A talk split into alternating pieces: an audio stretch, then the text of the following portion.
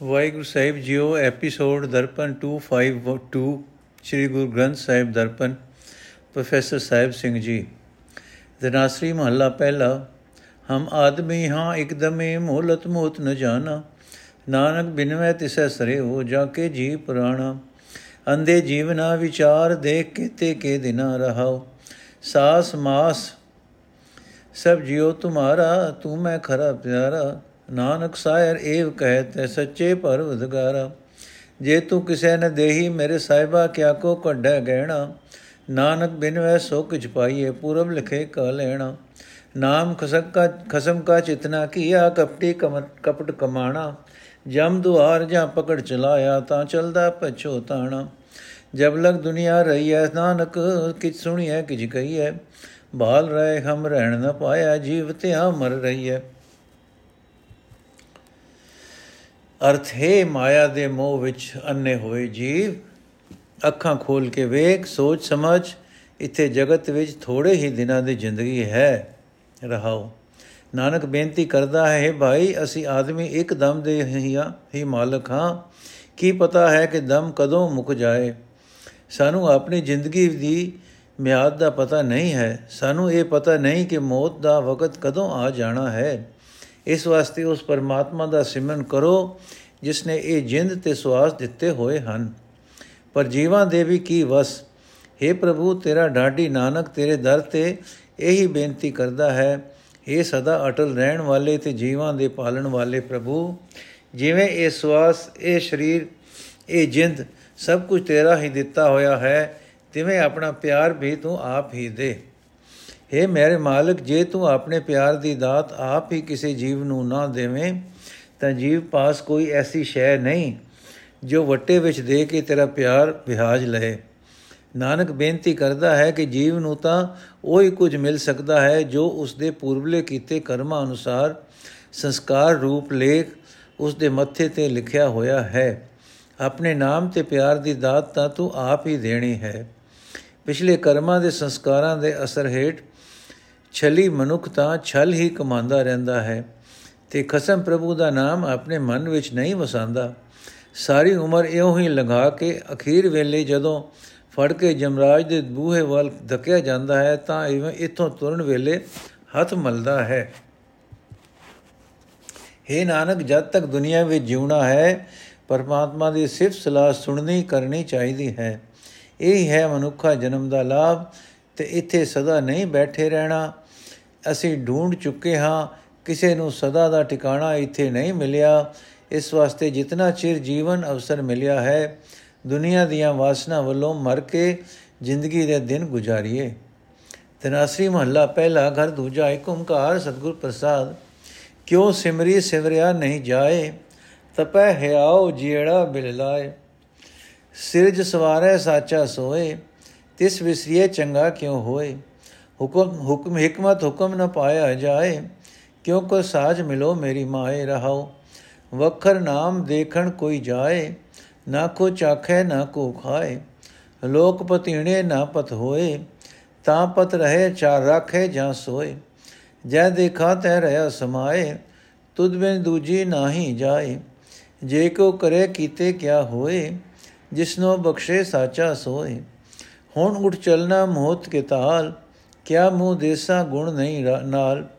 ਜੈਸੀ ਨਦਰ ਕਰੇ ਤੈਸਾ ਹੋਏ, ਵੇ ਨਦਰੀ ਨਾਨਕ ਨਹੀਂ ਕੋਏ। ਅਰਥ, ਹੈ ਮੇਰੀ ਮਾਂ, ਕਿਸੇ ਚਲਾਕੀ ਨਾਲ ਜਾਂ ਕੋਈ ਹੱਕ ਜਤਾਣ ਨਾਲ ਪਰਮਾਤਮਾ ਨਹੀਂ ਮਿਲਦਾ। ਹੋਰ ਕਿਹੜਾ ਤਰੀਕਾ ਹੈ ਜਿਸ ਨਾਲ ਮੈਂ ਉਸ ਸਦਾ ਤੇ ਰਹਿਣ ਵਾਲੇ ਪ੍ਰਭੂ ਵਿੱਚ ਮਿਲ ਸਕਦਾ ਹਾਂ? ਕਿਉਂ? ਹਾਂ, ਰਹਾਓ।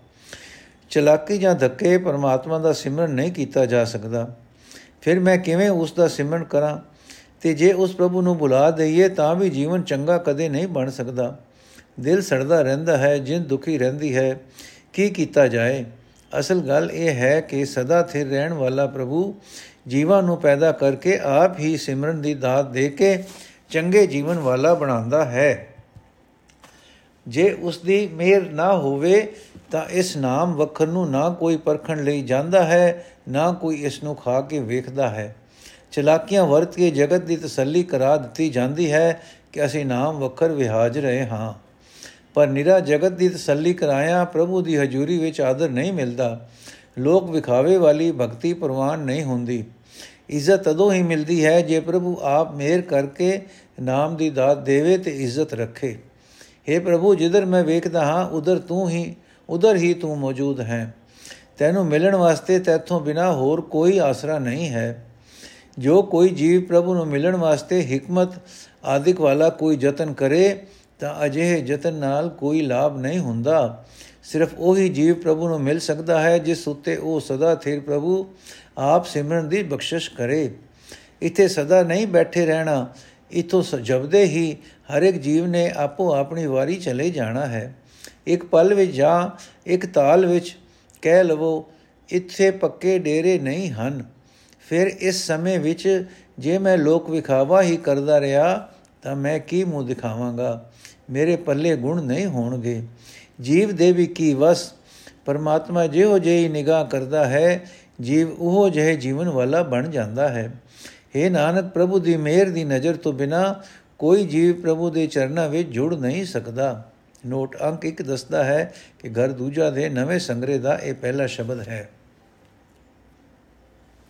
ਦਨਾਸਰੀ ਮਹੱਲਾ ਪਹਿਲਾ, ਨਦਰ ਕਰੇ ਤਾਂ ਸਿਮਰਿਆ ਜਾਏ, ਆਤਮਾ ਦਰਵੇ ਰਹੇ ਲਿਵਲਾਏ ਆਤਮਾ ਪ੍ਰਾਤਮਾ ਏਕੋ ਕਰੇ, ਅੰਤਰ ਕੀ ਦੁਬਦਾ ਅੰਤਰ ਮਰੇ ਗੁਰ ਪ੍ਰਸਾਦੀ ਪਾਇਆ ਜਾਏ, ਹਰ ਸਿਉ ਚਿਤ ਲਾਗੇ ਫਿਰ ਕਾਲ ਨ ਖਾਏ ਰਹਾਉ, ਸਚ ਸਿਮਰਿਏ ਹੋਵੇ ਪ੍ਰਗਾਸ, ਤਾਂ ਤੇ ਵਿਖਿਆ ਮੈਂ ਰਹੇ ਉਦਾਸ, ਸਤਗੁਰ ਕੀ ਐਸੀ ਵਡਿਆਈ, ਪੁੱਤਰ ਕਲਤਰ ਵਿਚੇ ਗਤ ਪਾਈ, ਐਸੀ ਸੇਵਕ ਸੇਵਾ ਕਰੇ ਜਿਸ ਕਾ ਜਿਉ ਤਿਸ ਆਗੇ ਧਰੇ, ਸਾਹਿਬ ਭਾਵੇ ਸੋ ਪਰਵਾਨ ਸੋ ਸੇਵਕ ਦਰਗੇ ਭਾਵੇ ਮਾਨ ਸਤਗੁਰ ਕੀ ਮੂਰਤ ਹਿਰਦੇ ਵਸਾਏ, ਜੋ ਇੱਛੇ ਸੋਈ ਫਲ ਪਾਏ। ਸਾਚਾ ਸਾਹਿਬ ਕਿਰਪਾ ਕਰੇ, ਸੋ ਸੇਵਕ ਜਮਤੇ ਕੈਸਾ ਡਰੇ।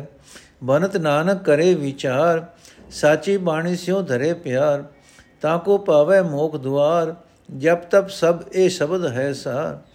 ਤਾਂ ਕੋ ਪਾਵੇ ਮੋਖ ਦੁਆਰ ਸ਼ਬ ਜਬ ਤਬ ਸਭ ਇਹ ਸ਼ਬਦ ਹੈ ਸਾਰ।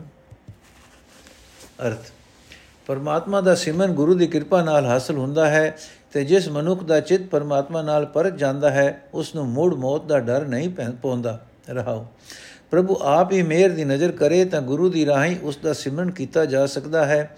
ਜੋ ਮਨੁੱਖ ਸਿਮਰਦਾ ਹੈ, ਉਸ ਦਾ ਆਤਮਾ ਦੂਜਿਆਂ ਦੇ ਦੁੱਖ ਵੇਖ ਕੇ ਨਰਮ ਹੁੰਦਾ ਹੈ। ਕਠੋਰਤਾ ਮੁਕ ਜਾਣ ਕਰਕੇ ਉਹ ਪ੍ਰਭੂ ਵਿੱਚ ਸੁਰਤ ਜੋੜੀ ਰੱਖਦਾ ਹੈ।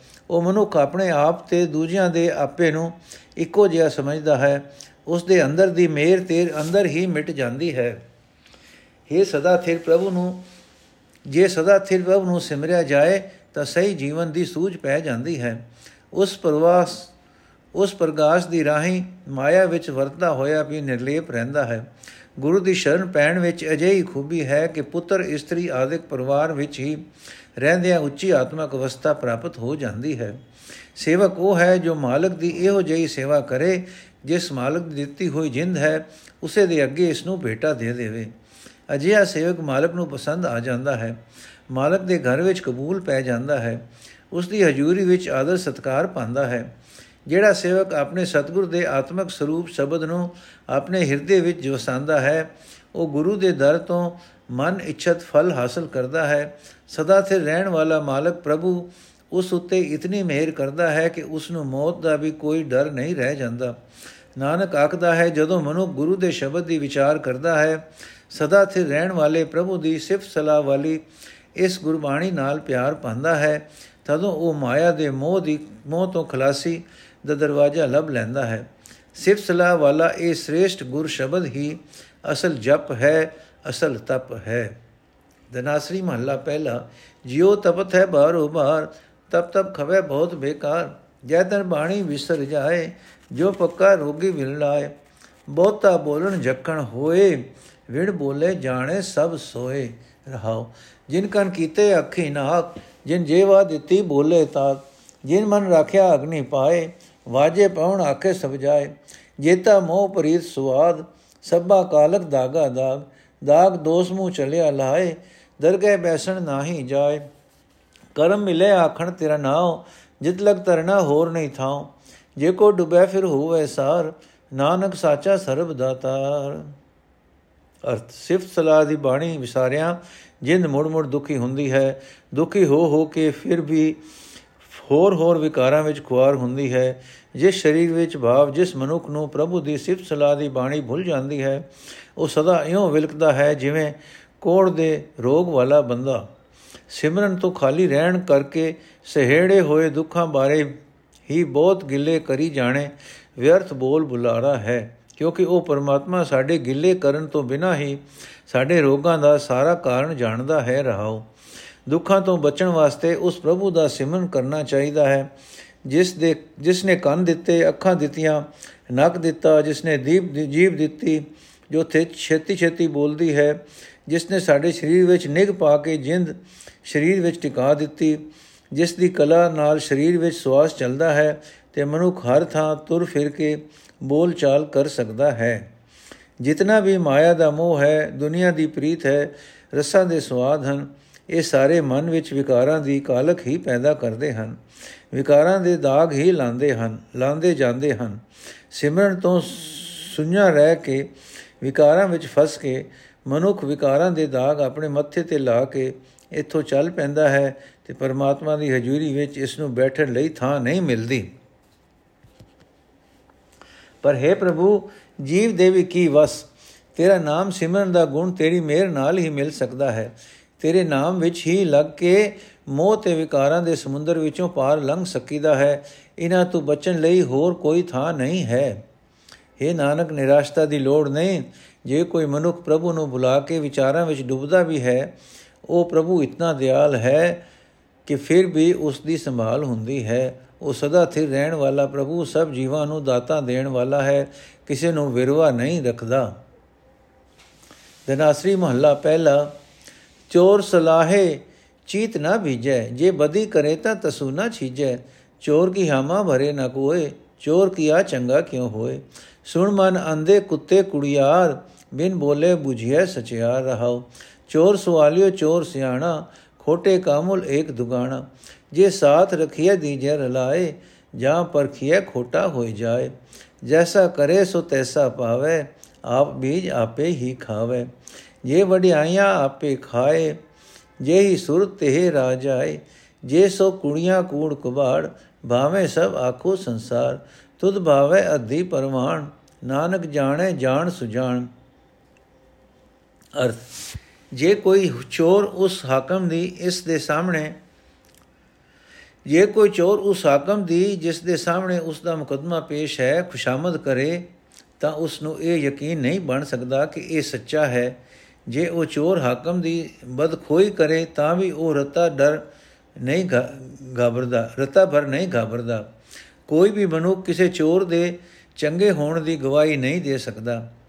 ਜਿਹੜਾ ਮਨੁੱਖ ਲੋਕਾਂ ਦੀਆਂ ਨਜ਼ਰਾਂ ਵਿੱਚ ਚੋਰ ਮੰਨਿਆ ਗਿਆ, ਉਹ ਖੁਸ਼ਾਮਦਾ ਦਾ, ਖੁਸ਼ਾਮਦਾ ਜਾਂ ਬਦ ਗੋਈਆਂ ਬਦ ਖੋਈਆਂ ਨਾਲ ਹੋਰਨਾਂ ਦੇ ਸਾਹਮਣੇ ਚੰਗਾ ਨਹੀਂ ਬਣ ਸਕਦਾ। हे ਅੰਨੇ ਲਾਲਚੀ ਤੇ ਝੂਠੇ ਮਨ ਧਿਆਨ ਨਾਲ ਸੁਣ। ਸੱਚਾ ਮਨੁੱਖ ਬਿਨਾ ਬੋਲਿਆ ਹੀ ਪਛਾਣਿਆ ਜਾਂਦਾ ਹੈ, ਰਹਾਓ। ਚੋਰ ਪਿਆ ਸੋਹਣਾ ਬਣੇ, ਚਤੁਰ ਬਣੇ, ਪਰ ਆਖਰ ਉਹ ਚੋਰ ਹੀ ਹੈ।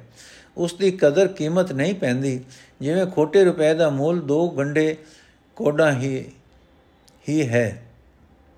ਜੇ ਖੋਟੇ ਰੁਪਏ ਨੂੰ ਖਰਿਆਂ ਵਿੱਚ ਰੱਖ ਦਈਏ, ਖਰਿਆਂ ਵਿੱਚ ਰਲਾ ਦਈਏ, ਤਾਂ ਵੀ ਜਦੋਂ ਉਸ ਦੀ ਪਰਖ ਹੁੰਦੀ ਹੈ, ਤਦੋਂ ਉਹ ਖੋਟਾ ਹੀ ਕਿਹਾ ਜਾਂਦਾ ਹੈ। ਮਨੁੱਖ ਜੈਸਾ ਕੰਮ ਕਰਦਾ ਹੈ, ਵੈਸਾ ਹੀ ਉਸ ਦਾ ਫਲ ਪਾਉਂਦਾ ਹੈ। ਹਰ ਕੋਈ ਆਪ ਕਰਮਾਂ ਦੀ, ਕਰਮਾਂ ਦੇ ਬੀਜ ਬੀਜ ਕੇ ਆਪ ਹੀ ਫਲ ਖਾਂਦਾ ਹੈ। ਜੇ ਕੋਈ ਮਨੁੱਖ ਹੋਵੇ ਤਾਂ ਖੋਟਾ ਪਰ ਆਪਣੀਆਂ ਵਡਿਆਈਆਂ ਦੀਆਂ ਕਸਮਾਂ ਚੁੱਗੀ ਜਾਏ। ਜੇ ਕੋਈ ਮਨੁੱਖ ਹੋਵੇ ਤਾਂ ਖੋਟਾ ਪਰ ਆਪਣੀਆਂ ਵਡਿਆਈਆਂ ਦੀਆਂ ਕਸਮਾਂ ਚੁੱਕੀ ਜਾਏ ਉਸ ਦਾ ਇਤਬਾਰ ਨਹੀਂ ਬਣ ਸਕਦਾ, ਕਿਉਂਕਿ ਮਨੁੱਖ ਦੀ ਜਿਹੋ ਜਿਹੀ ਮਨੋਵਾਸਨਾ ਹੈ, ਉਹ ਜੇ ਰਸਤੇ ਉਸ ਉੱਤੇ ਹੀ ਉਹ ਤੁਰਦਾ ਹੈ ਆਪਣਾ ਇਤਬਾਰ ਜਮਾਣ ਲਈ ਚਲਾਕ ਬਣ ਕੇ ਭਾਵੇਂ ਸਾਰੇ ਸੰਸਾਰ ਨੂੰ ਝੂਠੀਆਂ ਗੱਲਾਂ ਤੇ ਗੱਪਾਂ ਆਖੀ ਜਾਏ ਪਰ हे ਪ੍ਰਭੂ ਕੋਈ ਮਨੁੱਖ ਤੈਨੂੰ ਧੋਖਾ ਨਹੀਂ ਦੇ ਸਕਦਾ हे ਪ੍ਰਭੂ ਜੇ ਦਿਲ ਦਾ ਖਰਾ ਹੋਵੇ ਤਾਂ ਇੱਕ ਸਿੱਧੜ ਮਨੁੱਖ ਵੀ ਤੈਨੂੰ ਪਸੰਦ ਆ ਜਾਂਦਾ ਹੈ ਤੇਰੇ ਦਰ ਤੇ ਕਬੂਲ ਹੋ ਜਾਂਦਾ ਹੈ हे ਨਾਨਕ ਘਟ ਘਟ ਦੀ ਜਾਣਨ ਵਾਲਾ ਸੁਜਾਨ ਪ੍ਰਭੂ ਸਭ ਕੁਝ ਜਾਣਦਾ ਹੈ ਦਨਾਸਰੀ ਮਹੱਲਾ ਪਹਿਲਾ ਕਾਇਆ ਕਾਗਦ ਮਨ ਪਰਵਾਣਾ, ਸਿਰ ਕੇ ਲੇਖ ਨ ਪੜੇ ਇਆਣਾ। ਦਰਗਹਿ ਪੜੀਐ ਤੀਨੇ ਲੇਖ, ਖੋਟਾ ਕਾਮ ਨ ਆਵੇ ਵੇਖ। ਨਾਨਕ ਜੇ ਵਿੱਚ ਰੂਪਾ ਹੋਏ, ਖਰਾ ਖਰਾ ਆਖੇ ਸਭ ਕੋਏ ਰਹਾਓ ਕਾਦੀ ਕੂੜ ਬੋਲ ਮਲ ਖਾਏ, ਬ੍ਰਾਹਮਣ ਨਾਵੇ ਜੀਆਂ ਖਾਏ ਜੋਗੀ ਜੁਗਤ ਨ ਜਾਣੈ ਅਨ ਤੀਨੇ ਉਜਾੜੇ ਕਾ ਬੰਦ। ਸੋ ਜੋਗੀ ਜੋ ਜੁਗਤ ਪਛਾਣੈ ਗੁਰ ਪ੍ਰਸਾਦੀ ਏਕੋ ਜਾਣੈ। ਕਾਜੀ ਜੋ ਸੋ ਉਲਟੀ ਕਰੈ ਗੁਰ ਪ੍ਰਸਾਦੀ ਜੀਵਤ ਮਰੈ। ਸੋ ਬ੍ਰਾਹਮਣ ਜੋ ਬ੍ਰਹਮ ਵਿਚਾਰੇ ਵਿਚਾਰੇ, ਆਪ ਤਰੈ ਸਗਲੇ ਕੁਲ ਤਾਰੇ ਦਾਨਸ਼ ਬੰਦ ਸੋਈ ਦਿਲ ਧੋਏ ਮੁਸਲਮਾਨ ਸੋਈ ਮਲਕ ਹੋਵੇ, ਪੜਿਆ ਬੂਝੇ ਸੋ ਪਰਵਾਨ ਜਿਸ ਤੇ ਦਰਗਹਿ ਕਾ ਨਿਸ਼ਾਨ। ਅਰਥ ਇਹ ਮਨੁੱਖਾ ਸਰੀਰ ਮਾਨੋ, ਇੱਕ ਕਾਗਜ਼ ਹੈ ਅਤੇ ਮਨੁੱਖ ਦਾ ਮਨ ਸਰੀਰ ਕਾਗਜ਼ ਉੱਤੇ ਲਿਖਿਆ ਹੋਇਆ ਦਰਗਾਹੀ ਪਰਵਾਨਾ ਹੈ। ਪਰ ਮੂਰਖ ਮਨੁੱਖ ਆਪਣੇ ਮੱਥੇ ਤੇ ਇਹ ਲੇਖ ਨਹੀਂ ਪੜਦਾ ਭਾਵ ਇਹ ਸਮਝਣ ਦਾ ਯਤਨ ਨਹੀਂ ਕਰਦਾ ਕਿ ਉਸ ਦੇ ਪਿਛਲੇ ਕੀਤੇ ਕਰਮਾਂ ਅਨੁਸਾਰ ਕਿਹੋ ਜਿਹੇ ਸੰਸਕਾਰ ਲੇਖ ਉਸ ਦੇ ਮਨ ਵਿੱਚ ਮੌਜੂਦ ਹਨ, ਜੋ ਉਸ ਨੂੰ ਹੁਣ ਹੋਰ ਪ੍ਰੇਰਣਾ ਕਰ ਰਹੇ ਹਨ। ਮਾਇਆ ਦੇ ਤਿੰਨ ਗੁਣਾਂ ਦੇ ਅਸਰ ਹੇਠ ਰਹਿ ਕੇ ਕੀਤੇ ਹੋਏ ਕੰਮਾਂ ਦੇ ਸੰਸਕਾਰ ਰੱਬੀ ਨਿਯਮ ਅਨੁਸਾਰ ਹਰ ਇੱਕ ਮਨੁੱਖ ਦੇ ਮਨ ਵਿੱਚ ਉਕਰੇ ਜਾਂਦੇ ਹਨ। ਪਰ हे ਭਾਈ, ਵੇਖ ਜਿਵੇਂ ਕੋਈ ਖੋਟਾ ਸਿੱਕਾ ਕੰਮ ਨਹੀਂ ਆਉਂਦਾ, ਤਿਵੇਂ ਖੋਟੇ ਕੀਤੇ ਕੰਮਾਂ ਦਾ ਖੋਟਾ ਸੰਸਕਾਰ ਲੇਖ ਵੀ ਕੰਮ ਨਹੀਂ ਆਉਂਦਾ। हे ਨਾਨਕ, ਜੇ ਰੁਪਏ ਆਦਿਕ ਸਿੱਕੇ ਵਿੱਚ ਚਾਂਦੀ ਹੋਵੇ ਤਾਂ ਹਰ ਕੋਈ ਉਸ ਨੂੰ ਖਰਾ ਸਿੱਕਾ ਆਖਦਾ ਹੈ। ਇਸੇ ਤਰ੍ਹਾਂ ਜਿਸ ਮਨ ਵਿੱਚ ਪਵਿੱਤਰਤਾ ਹੋਵੇ ਉਸ ਨੂੰ ਖਰਾ ਆਖਿਆ ਜਾਂਦਾ ਹੈ, ਰਹਾਓ। ਕਾਜ਼ੀ, ਜੋ ਇੱਕ ਪਾਸੇ ਤਾਂ ਇਸਲਾਮੀ ਧਰਮ ਦਾ ਨੇਤਾ ਹੈ ਤੇ ਦੂਜੇ ਪਾਸੇ ਹਾਕਮ ਵੀ ਹੈ, ਰਿਸ਼ਵਤ ਦੀ ਖਾਤਰ ਸ਼ਰਈ ਕਾਨੂੰਨ ਬਾਰੇ ਝੂਠ ਬੋਲ ਕੇ ਹਰਾਮ ਦਾ ਮਾਲ ਰਿਸ਼ਵਤ ਖਾਂਦਾ ਹੈ। ਬ੍ਰਾਹਮਣਾ ਕਰੋੜਾਂ ਸ਼ੂਦਰਾ, ਬ੍ਰਾਹਮਣਾ ਕਰੋੜਾਂ ਸ਼ੂਦਰ ਅਖਵਾਂਦੇ ਬੰਦੀਆਂ ਨੂੰ ਦੁਖੀ ਕਰਕੇ ਤੀਰਥ ਇਸ਼ਨਾਨ ਵੀ ਕਰਦਾ ਹੈ। ਜੋਗੀ ਵੀ ਅੰਨਾ ਹੈ ਤੇ ਜੀਵਨ ਦੀ ਜਾਂਚ ਨਹੀਂ ਜਾਣਦਾ। ਇਹ ਤਿੰਨੇ ਆਪਣੇ ਵੱਲੋਂ ਧਰਮ ਨੇਤਾ ਹਨ, ਪਰ ਇਹਨਾਂ ਤਿੰਨਾਂ ਦੇ ਹੀ ਅੰਦਰ ਆਤਮਿਕ ਜੀਵਨ ਵੱਲੋਂ ਸੁੰਝ ਹੀ ਸੁੰਝ ਹੈ। ਅਸਲ ਜੋਗੀ ਉਹ ਹੈ ਜੋ ਜੀਵਨ ਦੀ ਸਹੀ ਜਾਂਚ ਸਮਝਦਾ ਹੈ ਤੇ ਗੁਰੂ ਦੀ ਕਿਰਪਾ ਨਾਲ ਇੱਕ ਪਰਮਾਤਮਾ ਨਾਲ ਡੂੰਗੀ ਸਾਂਝ ਪਾਉਂਦਾ ਹੈ। ਕਾਜ਼ੀ ਉਹ ਹੈ ਜੋ ਸੁਰਤ ਨੂੰ ਹਰਾਮ ਦੇ ਮਾਲ ਵੱਲੋਂ ਮੋੜਦਾ ਹੈ, ਜੋ ਗੁਰੂ ਦੀ ਕਿਰਪਾ ਨਾਲ ਦੁਨੀਆ ਵਿੱਚ ਰਹਿੰਦਾ ਹੋਇਆ ਦੁਨਿਆਵੀ ਖਾਸ਼ਾਂ ਵੱਲੋਂ ਪਰਤਦਾ ਹੈ। ਬ੍ਰਾਹਮਣ ਉਹ ਹੈ ਜੋ ਸਰਵ ਵਿਆਪਕ ਪ੍ਰਭੂ ਵਿੱਚ ਸੁਰਤ ਜੋੜਦਾ ਹੈ, ਇਸ ਤਰ੍ਹਾਂ ਆਪ ਵੀ ਸੰਸਾਰ ਸਮੁੰਦਰ ਵਿੱਚੋਂ ਪਾਰ ਲੰਘਦਾ ਹੈ ਤੇ ਆਪਣੀਆਂ ਸਾਰੀਆਂ ਕੁੱਲਾਂ ਨੂੰ ਵੀ ਲੰਘਾ ਲੈਂਦਾ ਹੈ। ਉਹੀ ਮਨੁੱਖ ਅਕਲਮੰਦ ਹੈ ਜੋ ਆਪਣੇ ਦਿਲ ਵਿੱਚ ਟਿੱਕੀ ਹੋਈ ਬੁਰਾਈ ਨੂੰ ਦੂਰ ਕਰਦਾ ਹੈ। ਉਹੀ ਮੁਸਲਮਾਨ ਹੈ ਜੋ ਮਨ ਵਿੱਚੋਂ ਵਿਕਾਰਾਂ ਦੀ ਮੈਲ ਦਾ, ਮੈਲ ਦੀ ਨਾਸ਼ ਕਰਦਾ ਹੈ। ਉਹ ਵਿਦਵਾਨ ਹੈ ਜੀਵ ਜੋ ਜੀਵਨ ਦਾ ਸਹੀ ਰਸਤਾ ਸਮਝਦਾ ਹੈ। ਉਸ ਦੇ ਮੱਥੇ ਉੱਤੇ ਦਰਗਾਹ ਦਾ ਟਿੱਕਾ ਲੱਗਦਾ ਹੈ। ਉਹੀ ਪ੍ਰਭੂ ਦੀ ਹਜ਼ੂਰੀ ਵਿੱਚ ਕਬੂਲ ਹੁੰਦਾ ਹੈ। ਤਨਾਸਰੀ ਮਹੱਲਾ ਪਹਿਲਾ ਘਰ ਤੀਜਾ, ਏਕ ਓੰਕਾਰ ਸਤਗੁਰ ਪ੍ਰਸਾਦ, ਕਾਲ ਨਾਹੀ, ਜੋਗ ਨਾਹੀ ਨਾਹੀ ਸਤ ਕਾ ਢਬ ਥਾਨਸ ਜਗ ਭਰਿਸ਼ਟ ਹੋਏ, ਡੂਬਤਾ ਇਵ ਜਗ। ਕਲ ਮੈਂ RAM ਨਾਮ ਸਾਰ, ਅੱਖੀ ਤੇ ਮਿਟੇ ਨਾਗ ਪਕੜੈ, ਠਗਣ ਕੋ ਸੰਸਾਰ ਰਹਾਉ। ਆਠ ਸੇਦੀ ਨਾਗ ਪਕੜੈ ਸੂਝਤੇ ਤਿਨ ਲੋ। ਮਗਰ ਪਾਛੇ ਕਛ ਨ ਸੂਝੈ, ਇਹ ਪਦਮ ਅਲੋ। ਖਤਰੀਆਂ ਦਾ ਧਰਮ ਛੋੜਿਆ, ਮਲੇਛ ਭਾਖਿਆ ਗਈ। ਸਿਰ ਸਭ ਇੱਕ ਵਰਨ ਹੋਈ, ਧਰਮ ਕੀ ਗਤ ਰਹੀ। ਅਸਤ ਸਾਜ ਸਾਜ ਪੁਰਾਣ ਸੋਧੈ ਕਰੈ ਮੇਦ ਅਭਿਆਸ, ਮੇ ਨਾਮ ਹਰ ਕੇ ਮੁਕਤ ਨਾਹੀ ਕਹੈ ਨਾਨਕ ਦਾਸ। ਅਰਥ, ਜਗਤ ਵਿੱਚ ਪਰਮਾਤਮਾ ਦਾ ਨਾਮ ਸਿਮਰਨਾ ਹੋਰ ਸਾਰੇ ਕੰਮਾਂ ਵੱਲ ਨਾਲੋਂ ਸ੍ਰੇਸ਼ਟ ਹੈ। ਜਿਹੜੇ ਇਹ ਲੋਕ ਅੱਖਾਂ ਤਾਂ ਮੀਟਦੇ ਹਨ, ਨੱਕ ਵੀ ਫੜਦੇ ਹਨ, ਇਹ ਜਗਤ ਨੂੰ ਠੱਗਣ ਵਾਸਤੇ ਕਰਦੇ ਹਨ, ਇਹ ਭਗਤੀ ਨਹੀਂ, ਇਹ ਸ੍ਰੇਸ਼ਟ ਧਾਰਮਿਕ ਕੰਮ ਨਹੀਂ, ਇਹ ਮਨੁੱਖਾ ਜਨਮ ਦਾ ਸਮਾਂ ਅੱਖਾਂ ਮੀਟਣ ਤੇ ਨੱਕ ਫੜਨ ਵਾਸਤੇ ਨਹੀਂ ਹੈ ਇਹਨਾਂ ਡੱਬਾ ਨਾਲ ਪਰਮਾਤਮਾ ਦਾ ਮੇਲ ਨਹੀਂ ਹੁੰਦਾ, ਨਾ ਹੀ ਉੱਚੇ ਆਚਰਣ ਦਾ ਤਰੀਕਾ ਹੈ। ਇਹਨਾਂ ਤਰੀਕਿਆਂ ਦੀ ਰਾਹੀਂ ਜਗਤ ਦੇ ਅਨੇਕਾਂ ਪਵਿੱਤਰ ਹਿਰਦੇ ਵੀ ਗੰਦੇ ਹੋ ਜਾਂਦੇ ਹਨ। ਇਸ ਤਰ੍ਹਾਂ ਜਗਤ ਵਿਕਾਰਾਂ ਵਿੱਚ ਡੁੱਬਣ ਲੱਗ ਪੈਂਦਾ ਹੈ। ਹੱਥ ਦੇ ਅੰਗੂਠੇ ਦੇ ਨਾਲ ਨਾਲ ਦੀਆਂ ਦੋ ਉਂਗਲਾਂ ਨਾਲ ਇਹ ਆਪਣਾ ਨੱਕ ਫੜਦੇ ਹਨ। ਸਮਾਧੀ ਦੀ ਸ਼ਕਲ ਵਿੱਚ ਬੈਠ ਕੇ ਮੂੰਹ ਆਖਦੇ ਹਨ ਕਿ ਤਿੰਨੇ ਹੀ ਲੋਕ ਦਿਸ ਰਹੇ ਹਨ, ਪਰ ਆਪਣੀ ਹੀ ਪਿੱਠ ਪਿੱਛੇ ਪਈ ਕੋਈ ਚੀਜ਼ ਨਹੀਂ ਦਿਸਦੀ। ਇਹ ਅਚਰਜ ਪਦਮ ਆਸਨ ਹੈ। ਆਪਣੇ ਆਪ ਨੂੰ ਹਿੰਦੂ ਧਰਮ ਦੇ ਰਾਖੇ ਸਮਝਣ ਵਾਲੇ ਖੱਤਰੀਆਂ ਨੇ ਆਪਣਾ ਇਹ ਧਰਮ ਛੱਡ ਦਿੱਤਾ ਹੈ, ਜਿਨ੍ਹਾਂ ਨੂੰ ਇਹ ਮੂੰਹੋਂ ਮਲੇਚ ਕਹਿ ਰਹੇ ਹਨ ਰੋਜ਼ੀ ਦੀ ਖਾਤਰ ਉਹਨਾਂ ਦੀ ਬੋਲੀ ਗ੍ਰਹਿਣ ਕਰ ਚੁੱਕੇ ਹਨ। ਇਹਨਾਂ ਦੇ ਧਰਮ ਦੀ ਮਰਿਆਦਾ ਮੁੱਕ ਚੁੱਕੀ ਹੈ, ਸਾਰੀ ਸ੍ਰਿਸ਼ਟੀ ਇੱਕੋ ਵਰਣ ਦੀ ਹੋ ਗਈ ਹੈ। ਇੱਕੋ ਅਧਰਮ ਹੀ ਅਧਰਮ ਪ੍ਰਦਾਨ ਹੋ ਗਿਆ ਹੈ। ਬ੍ਰਾਹਮਣ ਲੋਕ ਬ੍ਰਾਹਮਣ ਲੋਕ ਅਸ਼ਟਾਧਿਆਈ ਆਦਿ ਗ੍ਰੰਥ ਰਚ ਕੇ ਉਹਨਾਂ ਅਨੁਸਾਰ ਪੁਰਾਣਾ ਨੂੰ ਵਿਚਾਰਦੇ ਹਨ ਤੇ ਵੇਦਾਂ ਦਾ ਅਭਿਆਸ ਕਰਦੇ ਹਨ। ਬਸ ਇਸਨੇ ਨੂੰ ਸ੍ਰੇਸ਼ਟ ਧਰਮ ਕਰਮ ਮੰਨੀ ਬੈਠੇ ਹਨ। ਪਰਦਾਸ ਨਾਨਕ ਆਖਦਾ ਹੈ ਕਿ ਪਰਮਾਤਮਾ ਦਾ ਨਾਮ ਜਪਣ ਤੋਂ ਬਿਨਾ ਵਿਕਾਰਾਂ ਤੋਂ ਖਲਾਸੀ ਨਹੀਂ ਹੋ ਸਕਦੀ। ਇਸ ਵਾਸਤੇ ਸਿਮਰਨ ਹੀ ਸਭ ਤੋਂ ਸ੍ਰੇਸ਼ਟ ਧਰਮ ਕਰਮ ਹੈ।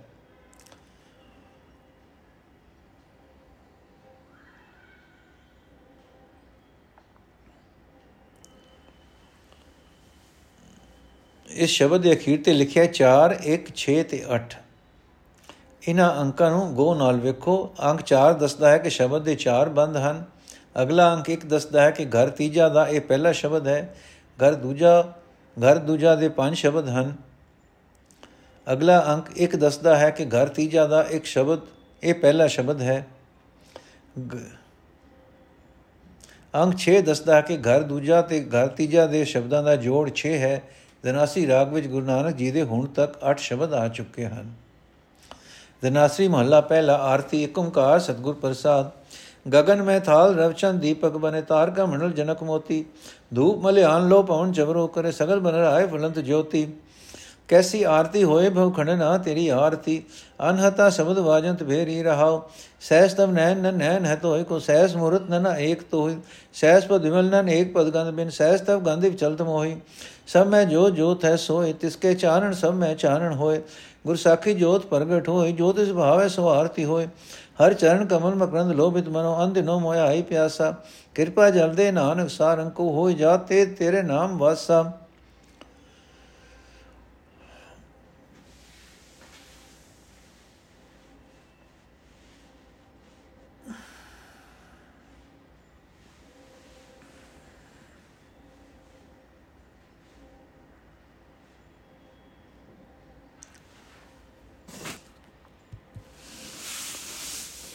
ਅਰਥ ਸਾਰਾ ਆਕਾਸ਼ ਮਾਨੋ ਥਾਲ ਹੈ, ਸੂਰਜ ਤੇ ਚੰਦ ਇਸ ਥਾਲ ਵਿੱਚ ਦੀਵੇ ਬਣੇ ਹੋਏ ਹਨ, ਤਾਰਿਆਂ ਦੇ ਸਮੂਹ ਥਾਲ ਵਿੱਚ ਮੋਤੀ ਰੱਖੇ ਹੋਏ ਹਨ। ਮਲੈ ਪਰਬਤ ਵੱਲੋਂ ਆਉਣ ਵਾਲੀ ਹਵਾ ਮਾਨੋ ਧੂਪ ਦੁਖ ਰਿਹਾ ਹੈ। ਹਵਾ ਚੌਰ ਕਰ ਰਹੀ ਹੈ। ਸਾਰੀ ਬਨਸਪਤੀ ਜੋਤ ਰੂਪ ਪ੍ਰਭੂ ਦੀ ਆਰਤੀ ਲਈ ਫੁੱਲ ਤੇ ਫੁੱਲ ਦੇ ਰਹੀ ਹੈ। हे ਜੀਵਾਂ ਦੇ ਜਨਮ ਮਰਨ ਨਾਸ ਕਰਨ ਵਾਲੇ, ਕੁਦਰਤ ਵਿੱਚ ਤੇਰੀ ਕੈਸੀ ਸੁੰਦਰ ਆਰਤੀ ਹੋ ਰਹੀ ਹੈ। ਸਭ ਜੀਵਾਂ ਵਿੱਚ ਰੁਮਕ ਰਹੀ, ਇੱਕ ਰਸ ਜੀਵਨ ਰੋ, ਮਾਨੋ ਤੇਰੀ ਆਰਤੀ ਵਾਸਤੇ ਨਗਾਰੇ ਵਜ ਰਹੇ ਹਨ।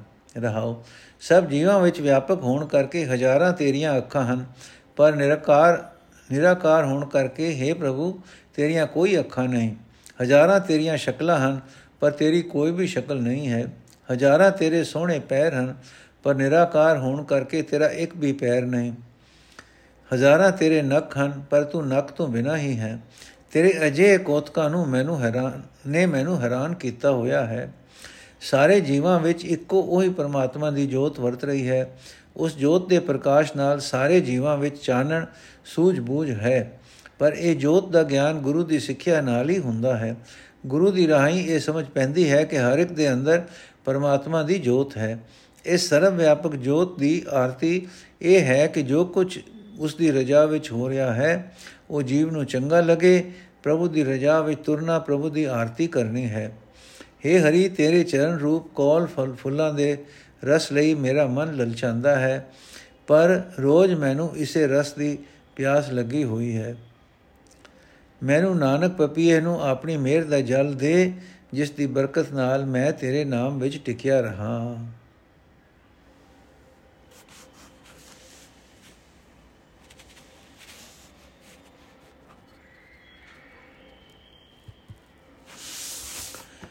ਧਨਾਸਰੀ ਮਹੱਲਾ ਤੀਜਾ ਘਰ ਦੂਜਾ ਚੌਪਦੇ ਕੁੰਕਾਰ ਸਤਗੁਰ ਪ੍ਰਸਾਦ ਇਹ ਧਨ ਅਖੁਟ ਨਾ ਨਿਕਟੇ ਨਾ ਜਾਏ ਪੂਰੇ ਸਤਗੁਰ ਦਿਆ ਦਿਖਾਏ ਆਪਣੇ ਸਤਗੁਰ ਕੋ ਸਦ ਬਲ ਜਾਏ ਗੁਰ ਕਿਰਪਾ ਤੇ ਹਰ ਮਨ ਵਸਾਈ ਸੇ ਧਨਵੰਤ ਹਰ ਨਾਮ ਲਿਵ ਲਾਏ ਗੁਰ ਪੂਰੇ ਹਰ ਧਨ ਪ੍ਰਗਾਸਿਆ ਹਰ ਕਿਰਪਾ ਤੇ ਵਸੈ ਮਨੇ ਆਏ ਰਹਾਉ ਅਵਗੁਣ ਕਾਟ ਗੁਣ ਹਿਰਦੈ ਸਮਾਏ ਪੂਰੇ ਗੁਰ ਕੇ ਸਹਿਜ ਸੁਭਾਏ ਪੂਰੇ ਗੁਰ ਕੀ ਸਾਚੀ ਬਾਣੀ ਸੁਖਮਨ ਅੰਤਰ ਸਹਿਜ ਸਮਾਣੀ ਏਕ ਅਚਰ ਜਨ ਦੇਖੋ ਭਾਈ ਦੁਬਦਾ ਮਾਰ ਹਰ ਮਨ ਵਸਾਈ। ਨਾਮ ਮੁਲਕ ਨ ਪਾਇਆ ਜਾਏ ਗੁਰ ਪ੍ਰਸਾਦ ਵਸੈ ਮਨ ਆਏ। ਸਭ ਮੈਂ ਵਸੈ ਪ੍ਰਭ ਏਕੋ ਸੋਏ, ਗੁਰਮਤੀ ਘਟ ਪ੍ਰਗਟ ਹੋਏ। ਸਹਜੇ ਜਿਨ ਪ੍ਰਭ ਜਾਣ ਪਛਾਣਿਆ, ਨਾਨਕ ਨਾਮ ਮਿਲੇ ਮਨ ਮਾਨਿਆ।